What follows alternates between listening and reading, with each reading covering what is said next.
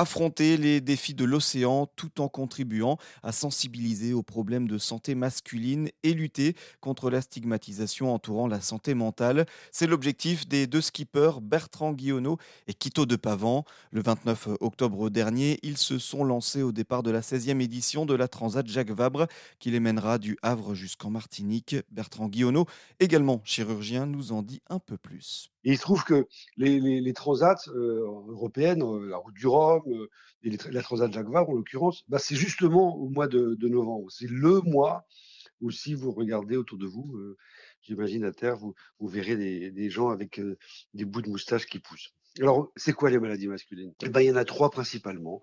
Il y a d'abord la dépression. Ça paraît, bizarre, mais nous, on n'est pas aussi fort que les femmes et euh, on se suicide plus que les, femmes. Et euh, donc le taux de suicide masculin est plus élevé que le taux de suicide féminin.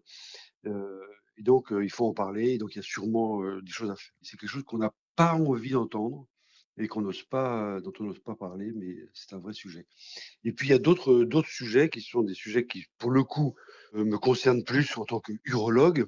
C'est le cancer du testicule et le cancer de la prostate et donc qui sont vraiment pour le coup des deux organes typiquement masculins. Et donc, bah, il faut en parler. c'est une manière de, de, rappeler aussi aux hommes que eux aussi, ils, peuvent être atteints de maladies cancéreuses. C'est ça le message au fond de Movember. C'est vous êtes des hommes, vous avez des maladies, c'est ok, mais vous en avez certaines qu'on peut diagnostiquer précocement. Le cancer du testicule et le cancer de la prostate, quand c'est pris à temps eh ben, c'est un taux de guérison euh, extrêmement élevé, au prix de, complications d'une morbidité relativement faible ou, très faible, et que euh, il faut le savoir, il faut le dire, il faut en parler. Une aventure qu'ils sont contents de vivre tous les deux, tout en portant un message d'espoir.